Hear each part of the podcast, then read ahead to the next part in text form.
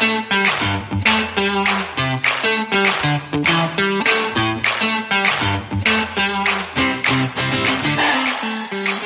and welcome to the Sports Grad Podcast. My name is Ryan Walker, and with me, as always, is the progressive real world learner, Ruben Williams. How are you today, mate? I'm terrific. Thank you, Ryan. That is a fantastic description, fantastic tagline. Where did you get that from? It is. I actually got that from uh, Deakin University. I'm not sure if you've heard of them before, but I know that you've spent many, many, many days out there um, The, at uh, campus. The And, factory, uh, as we like to call it. the factory, um, which is a fantastic place, and I'd encourage everyone to get down and have a look at the factory. Um, Rose, believe it or not, my uh, my notes I've just been signed out of Google Drive, and uh, I'm currently logging back in. So, oh, there we go. I'm quite quite speedy on the buttons there, but um, I'm good by the way. But I just want to let you know this episode is brought to you by Deakin University. That glitch right there would not have happened if I was at Deakin University, but at Deakin University, every single course is backed by industry experts. So you can be confident you'll get the job you want with a degree employers want. Deakin University, progressive real world learning. Now, Well said, Ryan. Very thank well you. said. Thank you. What are we chatting about today? Well, Ryan, we're continuing on the eight principles of how to get a job in sport without getting lucky. Those who've been following along will know that we introduced this in episode 100. It's a synthesis of the 99 episodes gone before it, condensed down into eight principles. We're up to principle number four today, Ryan, and that is invest time mixing socially with the types of people who will hire you. If you can thrive here, you have ticked cultural fit. So we're talking about cultural fit today. How do you be a good cultural fit? Now, the reason why this is important is because when you're joining an organization, a business, a company, you're going to be part of a team.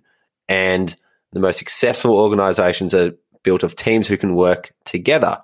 So you've got to be able to fit into that team so that that team can function and deliver exceptional results.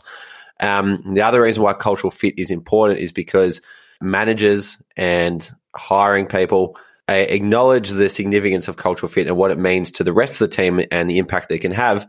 So it can become a real definitive factor. Like if you've got two people who've got the same skill set who can do exactly the same job to the same ability, you're going to pick the person who fits in better with the team, who's got you know similar temperament to the other people at the organization, or brings a completely different temperament, depending on what that team is looking for.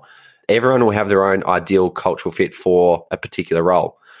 The other reason why it's important is because when you go to work, you end up spending more time with these people than you do your own family, which Correct. sometimes can be a good thing. Like Ryan, we sat next to each other for, for six months and, and look how that turned out.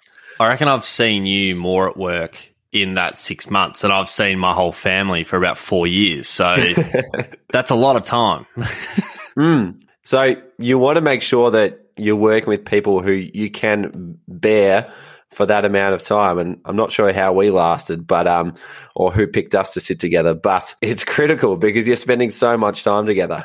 Yeah, I learnt to bear with you. Um, no, I'm joking. I'm joking. Go on. Please continue. So, if you want to be a good cultural fit, you have to learn to get along with the people who you're going to work with because it's not enough to just be a good cultural fit once you're inside the organization. You have to be a good cultural fit when you first present yourself to them. So, your goal here is to make the person hiring you, the manager who's in charge of the position, think immediately, gosh, I can see this guy fitting into our team really, really easily.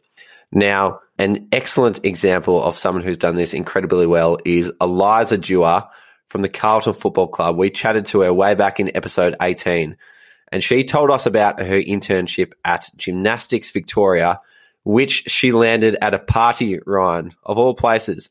And there were four interns hired.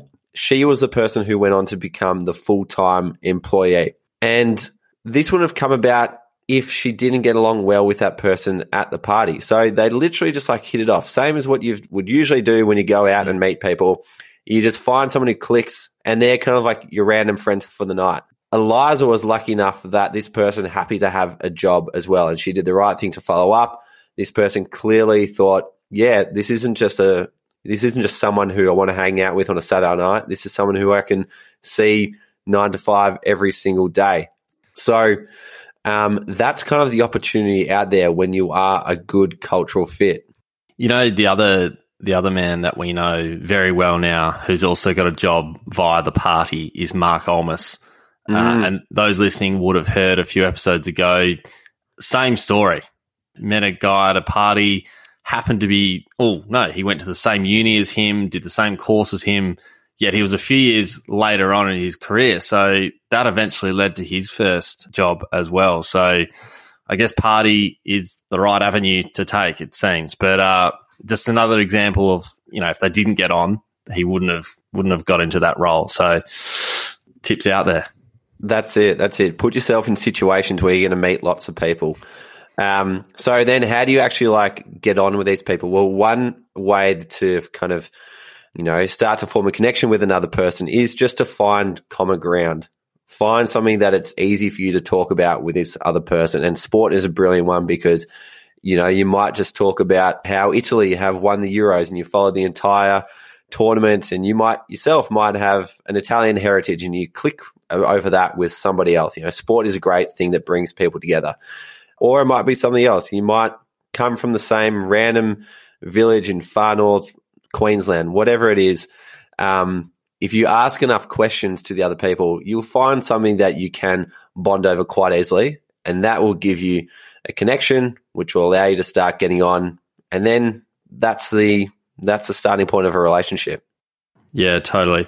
I think the other thing, Rubes, is it's around sort of being open enough that they know who you are outside of work and who you are deep down. Like I think a lot of us in a job interview can you know you can talk about work and, and things that you've had to do in your life, which is essentially just work and what what have I done in this job? What have I done in this job? What have I how have I succeeded?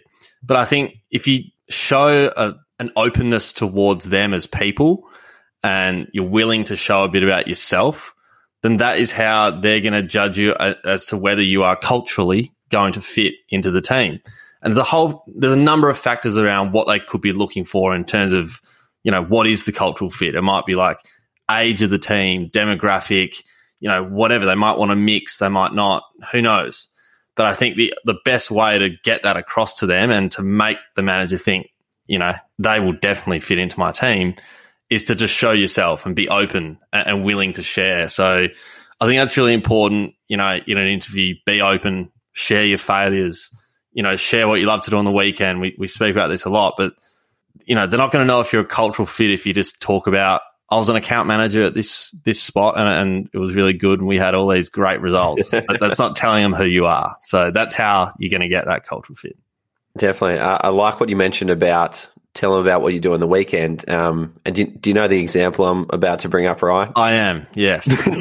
so th- this this came after I was inside Cricket Australia, but one of the first jobs I had in the role of digital commercial assistant was to send out the digital weekly report. Now, this was just a PDF with a whole bunch of numbers. And uh, in my first week, I thought I'd try and jazz it up a bit. And I would send the attachment in an email that would open with a paragraph about what I did on the weekend. and so that immediately let people into my life and uh, get them to quickly find out who is Ruben because it was hard to go and meet everybody at once. There's a lot of people at Cricket Australia, but this email circulated to about 40 people. And so they got a very quick insight into um, what I really was like. But look, I, I didn't know what I was doing at the time in terms of how that was going to help the relationship. So I just kind of wanted to make these emails seem a bit more interesting, Ryan. yeah, it was it was an insight into the sweet life of Rubes.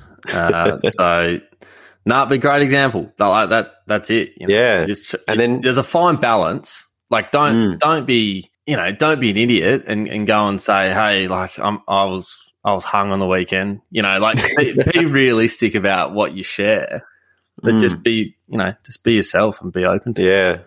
I think only one of those emails I got told to to dial it back a bit, but it meant at the end of season awards I got the the transparency award for being open. Great award, very sought after.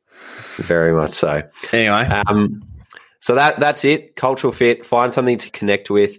Uh, be open. Find common ground, and get practicing doing this in circles where the people you're going to work for in the future exist. So it's not a surprise when you get to that job interview.